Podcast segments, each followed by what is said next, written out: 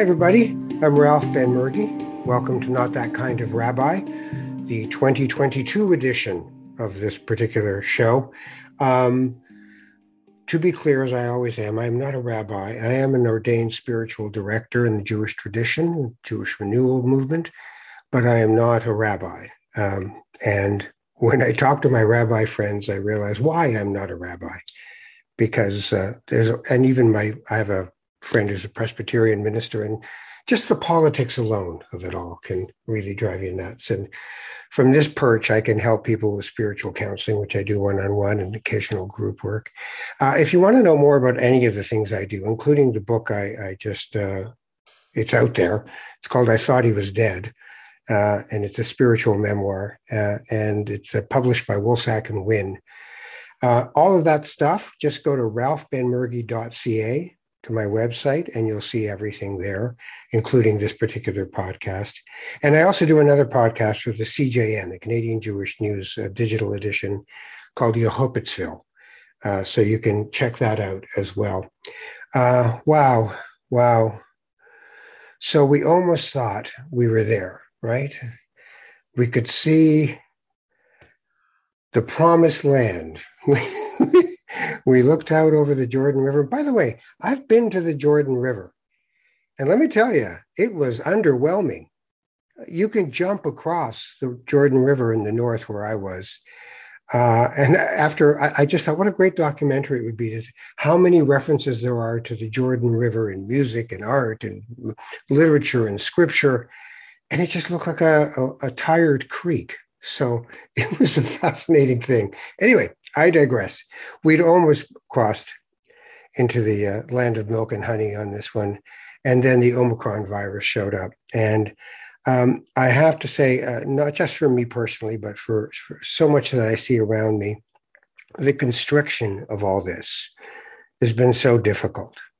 It has been really hard on people. Uh, isolation, anxiety, a lack of sense of control.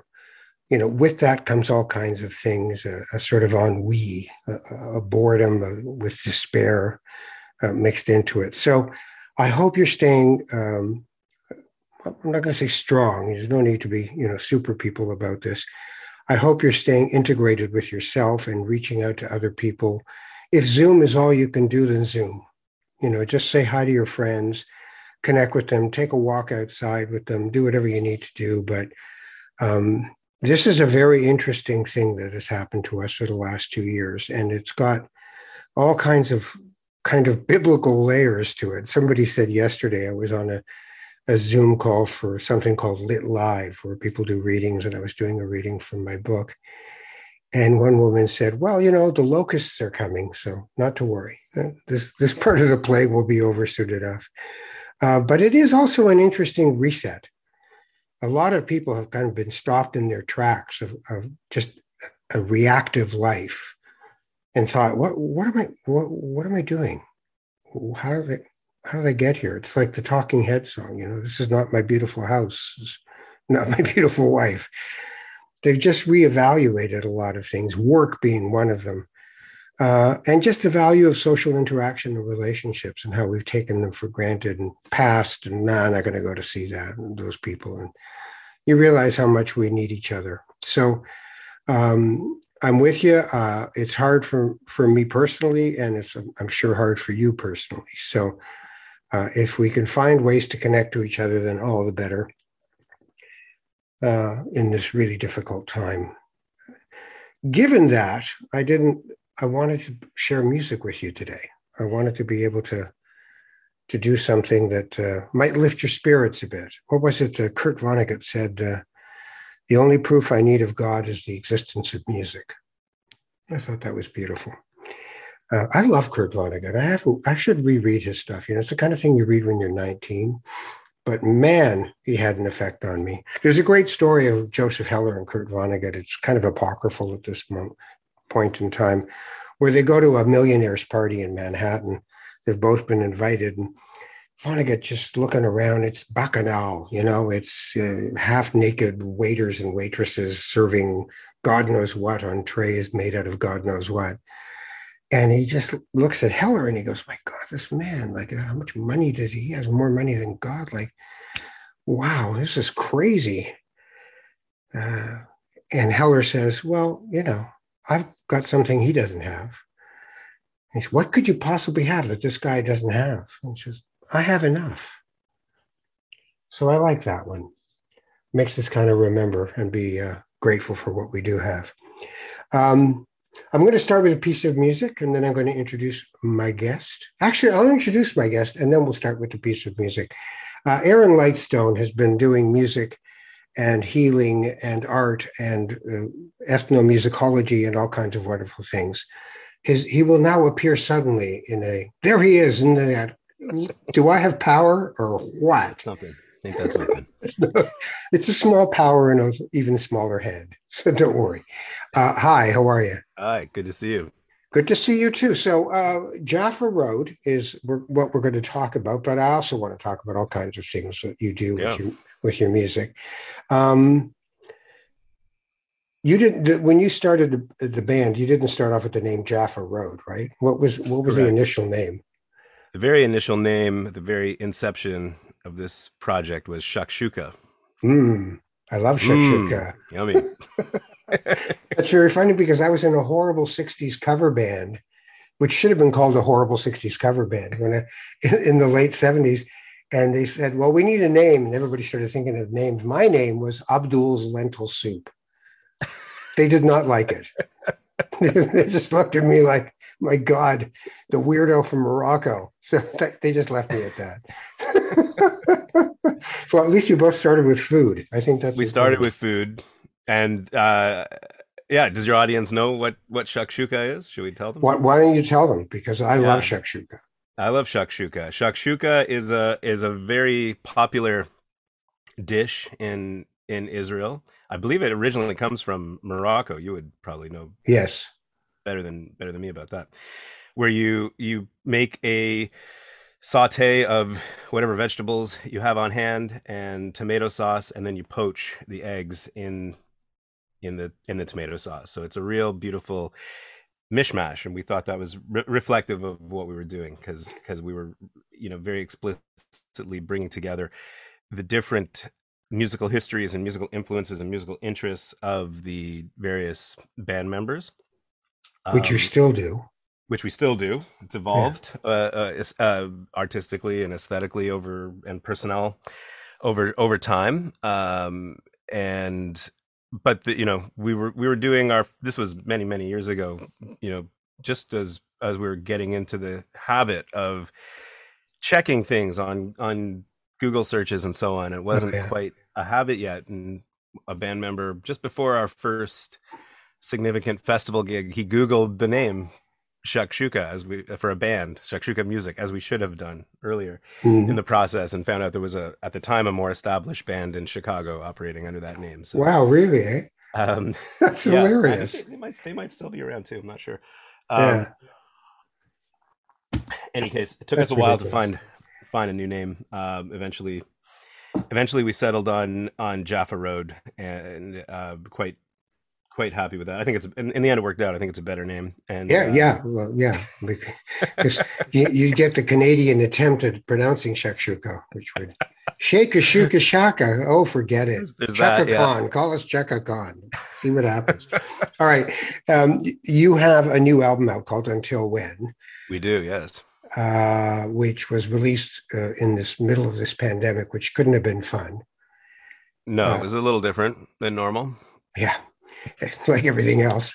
Um, I, I want to play the title track for people. Uh, yeah. Tell me uh, what Until When's about.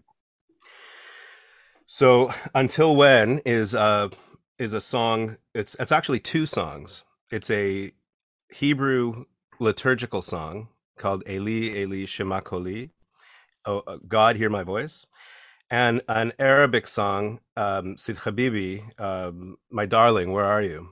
And these two songs have they originate in Morocco and they have this uh, or Algeria. It's not totally clear, and they have the same they have the same tune and the same structure.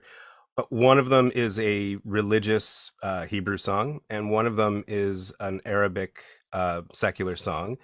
But the similarity between the two of them is I, I find quite striking because the, the theme of the Hebrew song is like, oh God, where are you? Why have you forgotten me? And the theme of the Arabic love song is, oh, oh lover, where are you? Why have you why have you forgotten me? Which is kind of like Rumi too, right? Because when you read, oh yeah, there's a, you, you read Rumi yeah. and it's like you, you think he's talking about secular love, and sexual love, and then he's talking about God, which is really you know oh, right. And the okay. the, he, the Hebrew the Hebrew lyrics aren't quite like that, but I think you could easily interpret the Arabic ones like that, especially when you see them as a as a mashup. So we decided let's let's alternate Hebrew and Arabic verses, and as far as we know, it's the first time that that's been done with this song. Although the song is very popular, it was recorded uh, since the 1950s. It was originally recorded, as far as I know, by Salim Halali, who was a very, um, very famous Jewish Moroccan uh, cabaret singer. In in the he lived in Morocco. He was from Algeria. Famous cabaret singer in Casablanca in the in the 50s, and it's been recorded many many times in both Hebrew or Arabic by uh, Israeli uh, musicians, usually who came from, most of them came from Morocco, as far as I know. Also, Arabic musicians from the Maghreb have recorded it, you know, many, many times. So it's a, mm. it's a very well known song. We decided to put our own spin on it. We call it "Until When," because the first line of of the of the Hebrew verse that we put up front says "Ad matai akave lirot geolatecha." Until when, or how long? Until when must I wait to see the redemption? And uh, in light of the fact that it, the whole song just really resonated with everybody in the band. It was a favorite song for most band members. And then releasing it in the times of the pandemic that we're in, until when, uh, just seemed to be a very apropos title track for for our new album. You should have had a more of a whiny thing to it. Until when already? That would have that would that would have helped us just a touch. You know? A little, you know, grunt at the beginning. That's the Yiddish. That's the Yiddish version. That's the Yiddish version, the Ashkenaz version. Until when already? we'll do. uh well, Maybe we'll get Michael Wex as a, a guest artist. Can, uh, get David Wall to do it. well, David's a David's a guest artist on track six on the album. I know. So you yeah. know, so just yeah. bring him back in for one more shot. Yeah. All right, let's play this. Jaffa Road's new album is called Until When. This is the title track. And you are with me, Ralph Benmergui, on Not That Kind of Rabbi.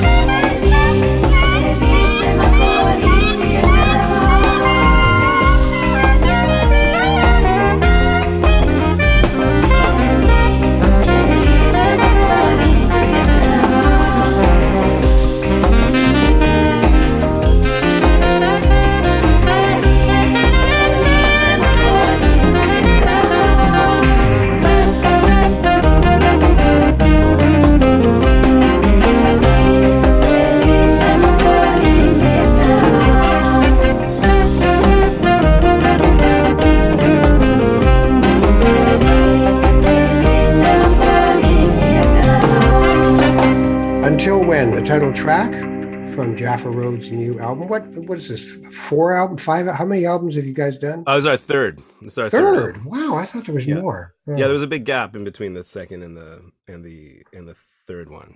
Yeah, and there's been changes in the band. Changes in personnel. Yeah. Um, our dear friend and longtime lead singer uh, Aviva Chernik uh, left the band to pursue other interests in 2016, I think it was. So that's one. That's that's one of several reasons why it took us uh, a while to figure out what the next steps were and and to and figure out how to keep the keep the band going. Fortunately, we got Tamar Ilana uh, stepped into uh, most of most of her role, uh, but um, I sing a bit now. Sundar sings some lead. We filled it out with some guest artists like David Wall.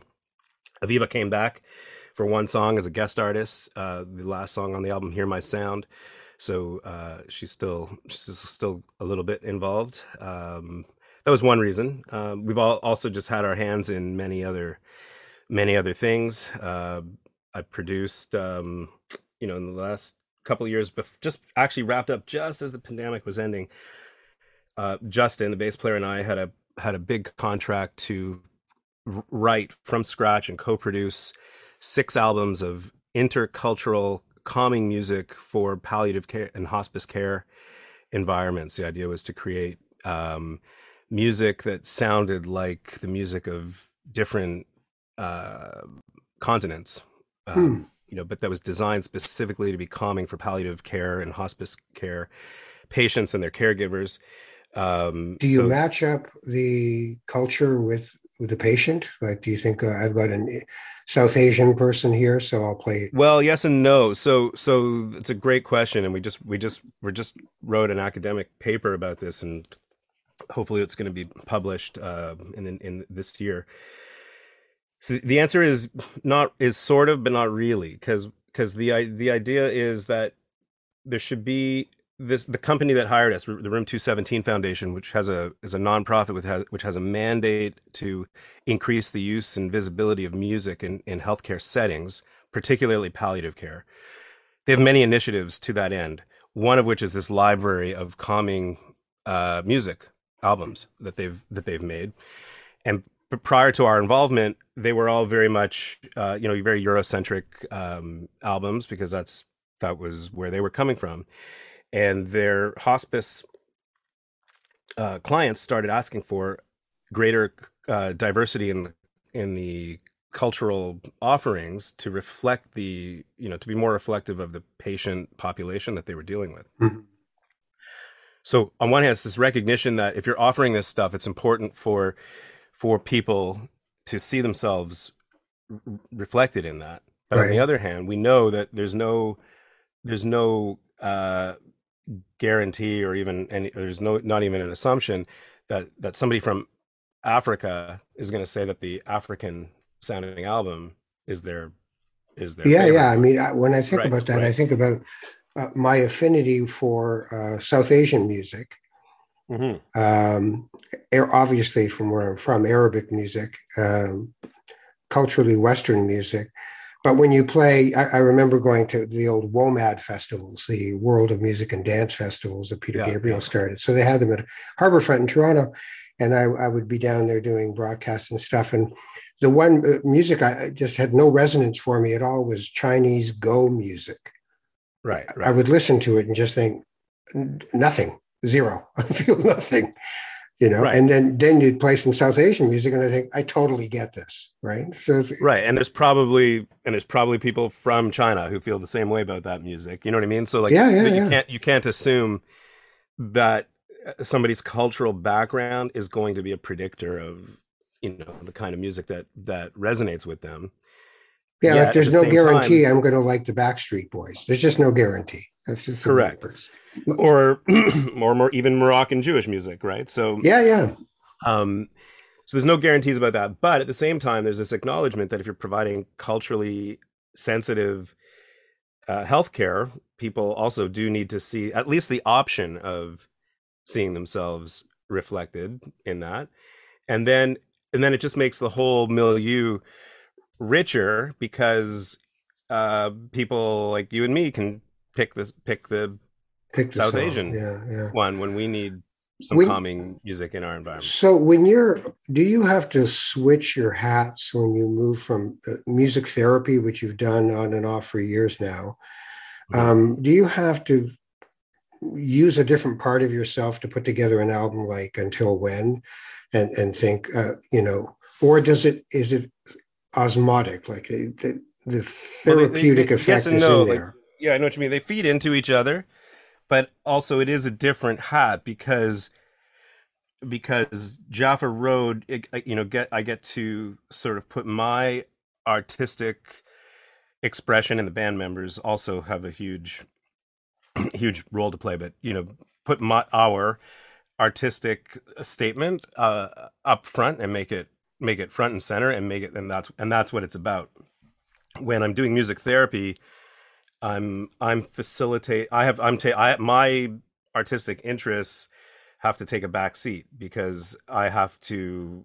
I'm there to support and facilitate the Mhm. the whatever the therapeutic goals are for for the person or people that I'm working with and that's usually and, and then usually their musical interests and their musical preferences have uh have to come to come front and center right? So I, I might be you I might often be working with musical uh styles or musical genres excuse me musical styles or musical gen- genres that I don't that I might like to listen to, but I don't have any particular interest in uh, using as a vehicle for my own Right, right. artistic expression. But it might Uh, serve the purpose of what you're trying it to totally serves the else. purpose Yeah. of of working with that patient or that or that client. I work, you know, I do a lot of work in mental health, inpatient mental health, and Right. uh, um, neurotrauma, head head injury rehabilitation is most of my work these days. I've also done a lot of dementia care and a lot of um, uh, palliative care over the years. And you did some stuff with hip hop too, right? Yeah, that well, that's a yeah, that's uh, that was and that was my that was my master's thesis. Um, that was done in 2003, and that's a whole that's a whole story unto itself. um, but I was one of the one of the pioneers in uh, music therapy, hip hop. I was working in in a uh, youth shelter um, through through Ve'ahavta. Uh, I mentioned Oh, that yeah. because I saw that Avram, my buddy Avram, was your uh, yeah, yeah, second last guest, and my friend Aaron was your last guest. That's yeah. all. That's right. We're all we're all friends. Aaron was actually my first uh, my first uh, Oud teacher. Aaron Bensoussan, the Aaron Bensoussan when he the first to the cantor. Yeah, Um, but anyway, the hip hop thing. So I was I found myself working in this youth shelter, and the the traditional methods of music therapy that I had been taught were of very little interest to the to the clients in this youth shelter. And at the time, hip hop, you know, was twenty or thirty years into its stature as the most commercially significant form of music and you know in the world it was it was by far i think it might still be i'm not sure but at that time it certainly was the you know the biggest thing commercially in the record industry and every uh, or not every but many many different academic disciplines had had a body of literature around uh, you know the academic discourse around hip hop music and music therapy didn't and i thought i found that very uh, interesting and very striking that that this incredibly uh, significant form of music yeah. our profession uh, uh, both in the real world and academically at that time had had very little to say about it. And i was i was at a loss of what what do i do with these um with these Kids. clients who are clearly interested in that kind of music and sort of had to wing it and figure out how how do i how do i create hip hop music in the context of a music therapy session? And um and i had to do you know a whole sort of exploration and innovation around that. And then all kinds of questions came up like you know what what is the actual therapeutic benefit of this? And so it was a, it was a whole um it was a whole academic journey which has then since been published. Uh, uh, it was asked to write uh, two chapters for what became the first music therapy textbook on on the use of hip hop. It's called the therapeutic uses of rap and hip hop. Um and two of the chapters in that were adapted from my master's thesis. So Wow. we could go into a whole other yeah, yeah, other yeah. detail about well that. they're all different parts of you right like Yeah, it's- yeah, it's, yeah. very But, interesting uh, so where's the religious or spiritual or whatever part of you Uh, what- well where- you know i've raised um raised uh, jewish went to hebrew school spent quite a bit of time in israel um went to a conservative movement uh synagogue off and on for much much of my life and the there's something about and, and at the same time i don't live a particularly uh observant or religious existence in the in any kind of conventional uh sense. Um sent my kids go to hebrew school you know day school all that kind of stuff though. Um your kids but- do go to day school. Yeah uh, well day school. my my they did. My my older one's in public high school but my younger one's Right. still in day school yeah so i mean there's there, there's this you know connection that's um that's very important to me. And the making this kind of music it, for me is a very um for me it feels like a very creative way to express that kind of uh Ju- jewish spirituality. Um and it's hard to explain because it's kind of uh it's kind of un- unconventional and uh, i don't always quite know what to exactly to, well let's try. to make out of it. Well, let's let's give it a whirl shall we? And Um, uh, but you, you- know there's something there's something about there's something you you know there's something about working taking these ancient uh hebrew texts that i find that's very there's something very um gratifying about uh either reinterpreting them because you know for example like the track Dror Yikra I think we've created a very modern arrangement of a, of a very traditional melody that you know people that know Jewish music will know that will know that particular tune. It's the very popular Yemenite version of Dror Yikra that that most people uh, would know, and certainly uh, I, I think almost any like observant person would would know that particular melody for Dror Yikra as you sing it around the the the Shabbat table at lunchtime. And then so but we've created a, a very contemporary sounding arrangement of it. Or then on the other hand a tune like yonati zivi fateh where where my friend um uh aubrey glazer suggested suggested working with these lyrics um and we took we took this longer uh piyut cut it down rearranged it took the took the lines that that that i took the lines that spoke to me and and then wrote completely new music for it. Same thing with ben with ben adam for example.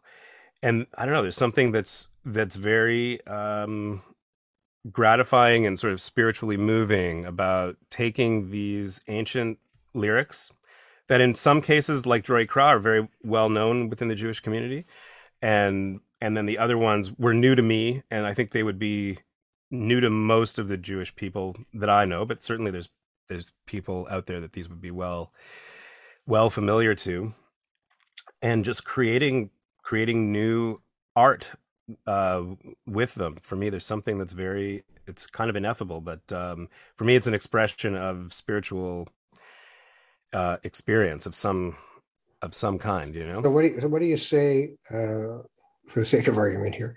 Uh, what, what, what do you say when uh, the traditionalists would say, "Hey, it ain't broke, don't fix it"? Uh, what, what do you what do you say to them?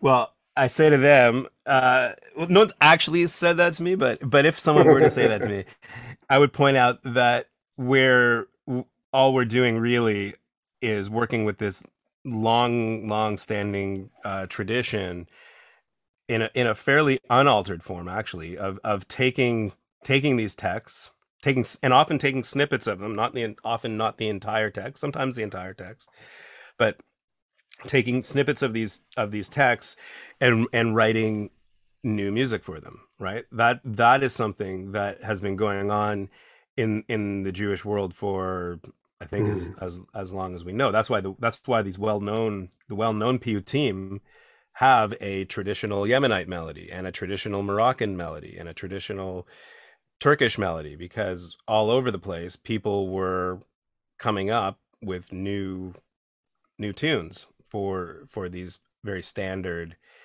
texts. And in some cases people it would be traditional to sing the whole thing whatever that text was. And in other other cases like um you know like there's lots of music for just little snippets of of Tehillim of the of of of the Book of Psalms. You know, Right. Shlomo Carlebach was was a, Right, right. Renewal. Absolutely.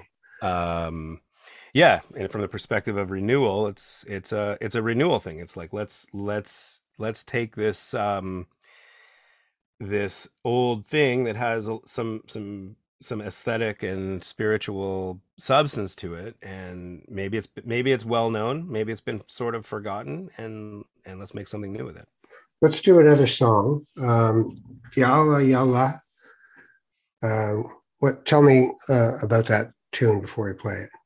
Yeah. So when a lot, a lot of, a lot of people, um, a lot of people, when they hear the title "Yalla Yalla," they think it's a reference to the Hebrew slang, which is the borrowed, borrowed words from Arabic, or the borrowed word from Arabic. You say "Yalla Yalla." I mean, come on, let's Get go. on with it. Hurry up Let's go. already. Yalla Yalla. but it's actually spelled differently. Uh, this yalla yalla has an ayin, the other yalla yalla has an aleph. And this is a piece of poetry from Rabbi Israel Najara, who was uh, one of the central figures in the 16th century Kabbalah movement in, in Safat. And this is this is goes back to what you, you know when you made the reference to to Rumi. This is very much in that that style of sacred poetry that that is easily interpreted as as a piece of secular love poetry. And the and the yalla in this uh what from what i've read is referring to the the it's maybe it's like an alternate pronunciation or something like that of ra'aya which is which is the bride. And this text and other in other melodies um became a um a popular um, song for for the groom to sing unaccompanied uh, to to the bride at um, at weddings in um, in in different uh, Jewish communities. Or did I just mix that up Nice. with Yonati? Hold on one second. Wait, wait. What? What? What? What? Let- hold on. Wait. It's early still. Just checking my. I mixed that up with yeah. Oh, I mixed that up with um, Yonati. Sorry.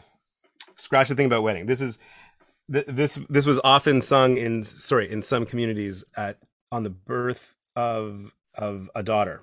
Ah, okay. Um, so ya'ala ya'ala um, my uh, is referring to to my doe. Um, right. um, a, you know, the, or a gazelle, which is often, you know, like in the Book of Songs, is often imagery that's used to refer to um, to to the bride or the the female lover. So it's it's a it's a love song. Come, uh, my doe, my doe, come to my garden. The the pomegranates are in bloom, and my vines have flowered. Come, my beloved, hasten your steps and eat the choicest of my fruits. And it, it goes on like this kind of Nice. All right. Let's let's, let's give it a whirl. yeah. Yalla Yalla Yalla with this one. Uh, Until When is the name of the album. Jaffa Road. My guest is uh, Aaron Lightstone, uh, leader of the band. Uh, I'm Ralph Benmergui. This is not that kind of rabbi. Let's play some music and uh, we'll come right back.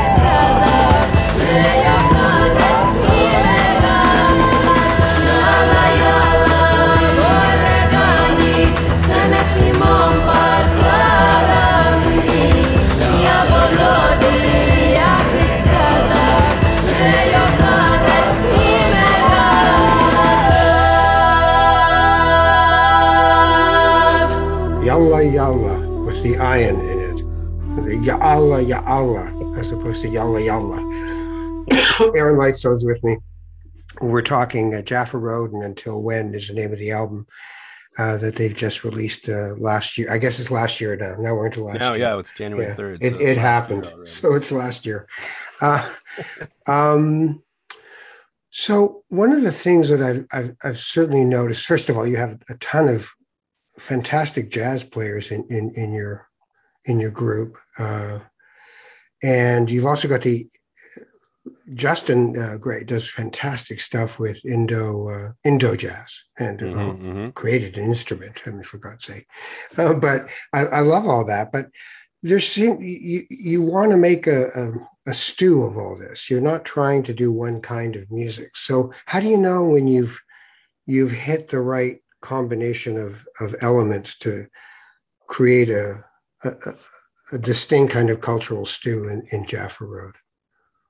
Uh, great question. Uh, it's it sort of just happens. It's not particularly conscious in the sense that in most cases, not every case, but in most cases, I get the songwriting started, and that and I think that that's what sort of firmly gives it, in most cases, the sort of that the Jewish uh, element and the Jewish roots of it, because I'm you know I've chosen a text like Yalla Yalla or Until When, and I've started to create a uh, either a new musical arrangement for it or or new music for it. This is where I think the sort of the, the, the magic happens in the sense that you know these are incredibly uh, well versed musicians in both the a, a deep and a broad sense. They they're all so familiar with so many different kinds of music and so experienced in different kinds of music. But then they all have like something that really pops out as uh, a specialization like you know justin's so as you mentioned so experienced uh, and studied in indian music. Sundar in in in jazz tamar Yeah. in all kinds of mediterranean folk music rakesh in all kinds of stuff. Sean now we've added uh sean rompre on electronics. So uh in electronica so everybody has um th- this very very broad and very deep well of musical experience to uh to draw from and are also just like incredible uh players but they're also extremely uh, uh tasteful musicians. So i think what ends up happening is that everybody gets to have input and say and interpret how they're going to fit into this you know the seed of the song that i've that i've started out with. And and then their their you their artistic voices come in but because they're so um skilled and tasteful it it i don't nothing ever seems to you know come in my opinion nothing ever seems to come in like too too strong or or or too heavy or if or or if it does maybe it could be like bass veena you know in the, in the middle of this tune and make it a real like bass veena feature or something like that Right, or right. sundar we gotta you gotta really let it you you really gotta wail and and let it rip well you know it, it uh, reminds me of uh, it reminds me of this uh, this basic uh, tenet uh, in uh, uh, Musar uh, training of uh, you know working with your soul traits, and one of them is humility, and the humility to know uh, how what place you have within any particular situation, and also sometimes that that that doesn't mean you defer constantly. It just means that you know at this point I should come forward. At this point I should lean back. The ability to listen to each other, which is so essential to any great musical band. Uh, to be able to have the humility to say, "This isn't about me." You know, the drummer, you turn around and there are seven rolls into a, a tom rolls into a song, and you're like, "Buddy, buddy, where you at?" We're not doing In-A-Gadda-Da-Vida here. Let's uh, rethink this, shall we? but you've got you know experienced mature musicians who have a sensitivity but also each brings their own gift uh, to what you're doing so uh, it, it certainly comes out in the music because there Yeah. is a something unique that ends up happening at the end of the song which can only happen because of the different uh, uh, talents that come forward. You know, so yeah, uh, I think it's that combination of talent and experience because they've Yeah. all they've all paid their dues in the various uh, you know other musical worlds that they that they inhabit. They've know? all been beaten to a pulp in the music industry and just want to play music and enjoy themselves now. yeah, yeah. Uh, so I, I know it's difficult to imagine, but what, what do you? What's 2022 going to be? What's going to happen? Uh, I don't know. Um, we've got um, we've got we're, hopefully. I mean, we do have a, a Canada Council for the Arts grant to start creating the music for uh, a new album. So hopefully, hopefully that's going to happen. I should just say that that's going to happen.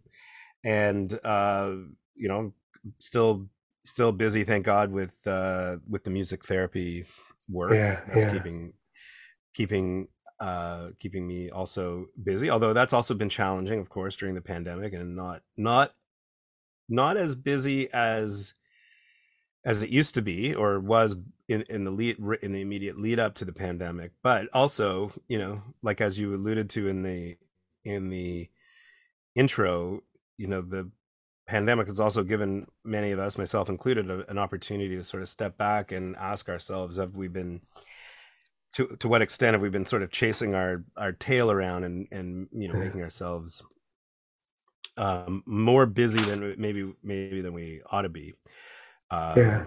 and uh so you know we'll, we'll we'll see justin and i also have a project um that's coming out uh imminently uh, or launching imminently called the the CMRCI Canadian Musician Royalty Collection Initiative. It's a digital strategies uh, initiative funded by the by the Canada Council, where we're we're we're going to hopefully become experts in how Canadian independent musicians can more effectively collect the register for and collect the royalties to which they're entitled in Canada. Canada it's a very complex, mystifying system.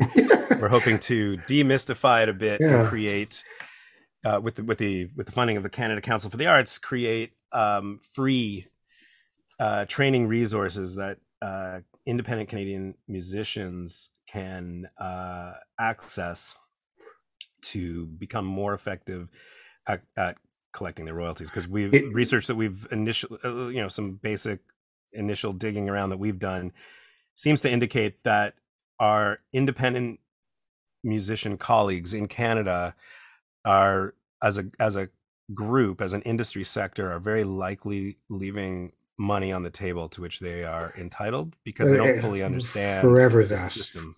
Yeah, What's for- It's been forever thus. I, I interviewed uh, Irma Thomas, who is uh, R&B gospel legend in New Orleans, and, and who uh, people like Bonnie Raitt put right up there with Aretha Franklin. So I interviewed her for the Jazz FM for a podcast called The Torch that I do for them once a month. And I said, "Do you have any advice for musicians?" You know, she's in her late 60s now, and she said, "Know the business." I Mhm. went back to school in my uh, late er- 30s, early 40s, and got a business degree because everybody was making money but me, Mhm, mhm. right? And uh, so she just said, "Know your business. It's called show business. It's, you know, Yep. it's the way it works, and it's really a hard thing for people because you get into it because you love, and you you you know, it's like when jazz musicians, I say, you you know, you don't choose to be a jazz musician because you're going to get rich and famous. I mean, Right. you do it because you have to do it. There's, Right. it's, it's just in you. There's no choice. You wish there was something else, but that's what you do. so you know, it can be a bit tough. Um, well, Anyway, that's part of what's on the Yeah, on the yeah. on, on the block for two, 2022. And maybe there some live hopefully, concerts Hopefully, the there'll be more year. some Jaffa Road uh, creation.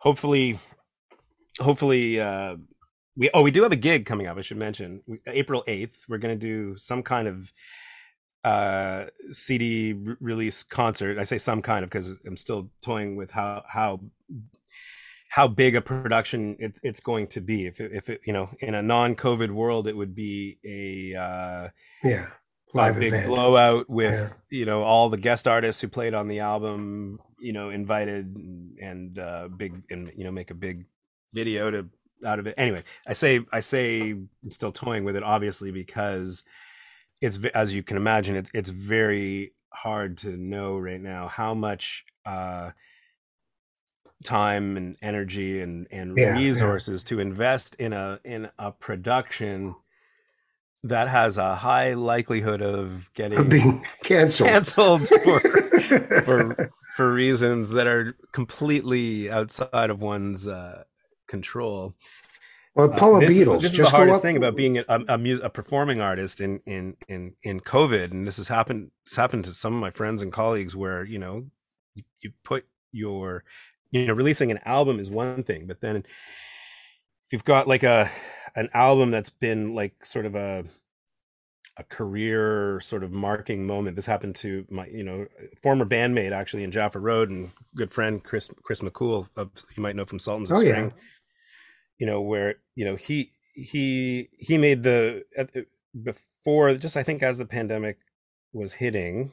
Can't remember the exact timeline, but you know he he had finished an album that was for sure by far like the most ambitious of his career with you know great album with all kinds of all kinds of guest artists it was stacked stacked with guest artists and you know and then he had planned a uh, cd release concert uh, with many of the guest artists to appear and and that was i can't remember when it was scheduled for may may 2020 or something like that Yeah.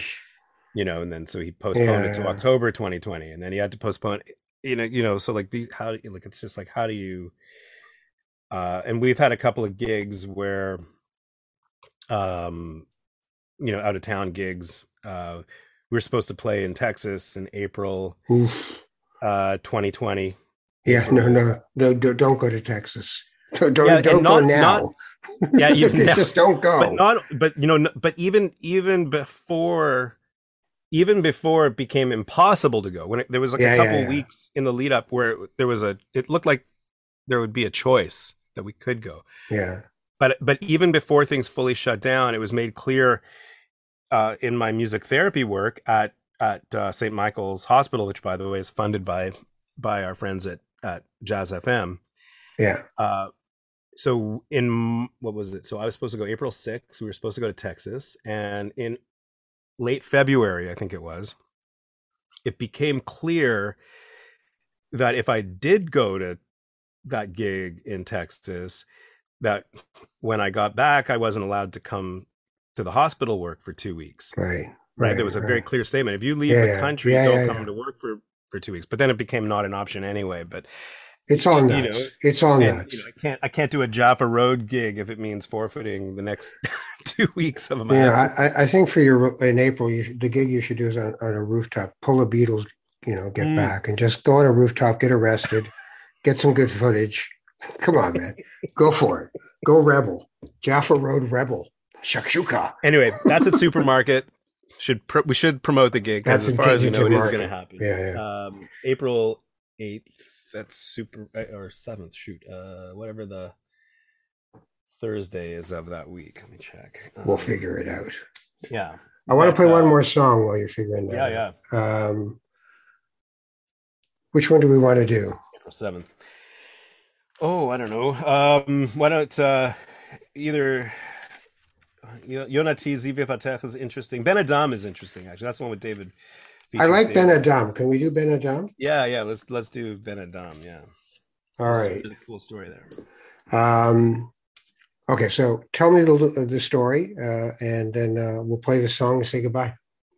All right. So I I grew up um I grew up learning to play music by by learning how to play the play the blues. I was I was as a kid growing up I was I was obsessed with uh with all the old uh blues players and it you know it's definitely a big part of my musical DNA but I hadn't ever previously found a way to make that one of the sort of explicit uh obviously heard influences in the in the Jaffa Road music. So I wanted to write uh, a tune that was was very bluesy, where I could where I could sort of you know get into that that part of my musical my musical history.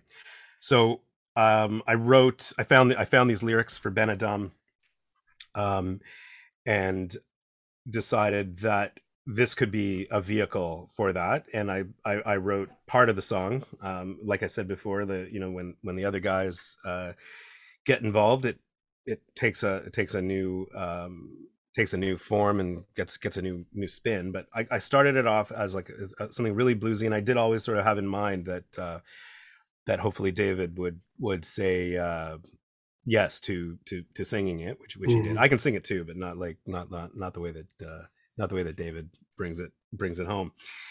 Um, and the lyrics are from are from the traditional Sephardic uh, slichot liturgy. So the you know the the liturgy that is said for in the lead up to to Rosh Hashanah with all these kind of themes of uh, repentance and and and forgiveness, and you know so Ben Adam Malecha nirdam kum kra betach tach tachanunim kum kra betachanunim. You know, mortal being Ben Adam. Ben Adam. How do you translate Ben Adam? We translated it with our friend, uh, our friend uh, Aubrey Glazer, who's got a PhD in Hebrew poetry and Hebrew hermeneutics. He's a rabbi in Montreal. He's he's been a great inspiration to us. Uh, you might have him on; he'd be a great guest for you mm-hmm. too. Um, he translated it as mortal being, but it's a question. How do you translate it? Because in, in Ben Adam means son of Adam, if you translate it directly. Right. And in modern Hebrew, it's how you say uh, human being is is you know Ben Adam is is in colloquial Hebrew human being.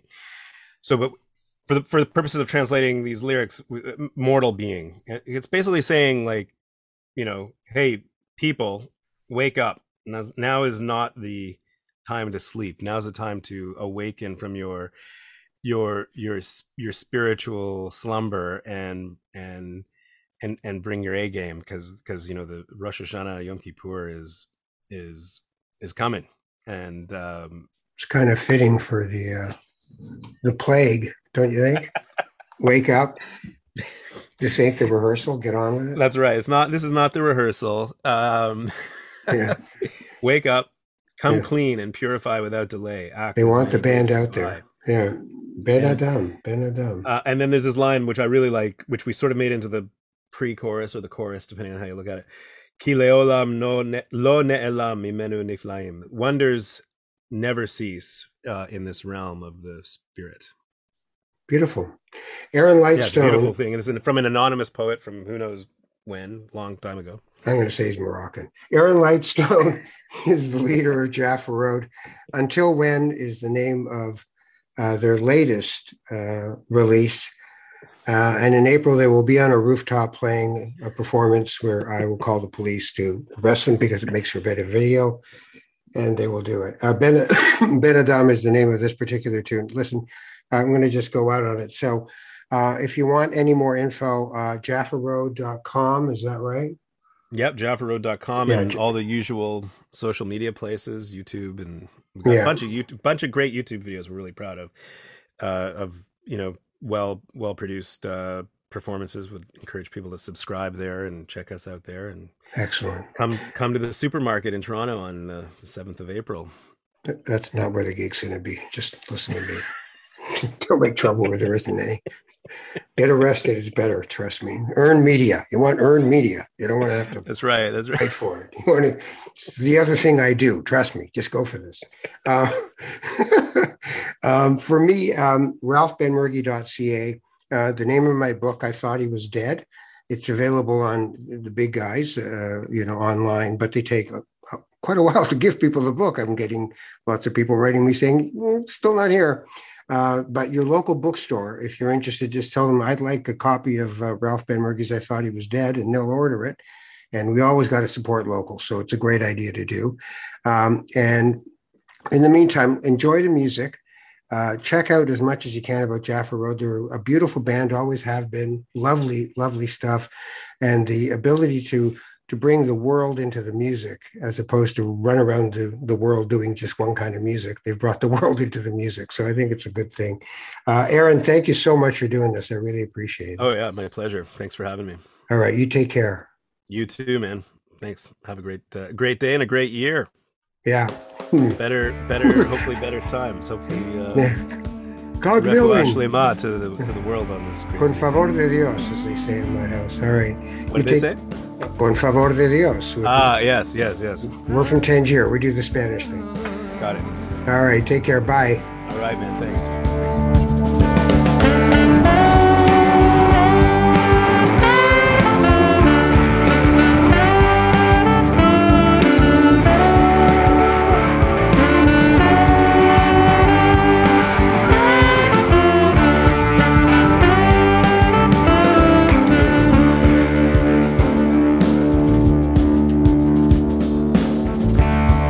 so much. בן אדם, מה לך נרדם? קום קרא בתחנונים. שפוך שיחת ראש סליחה, מאדון האדונים. רחצו את ההר ואל תאחר, בטרם ימים פונים. במהרה רוץ לעזרה. לפני שוכן מעונים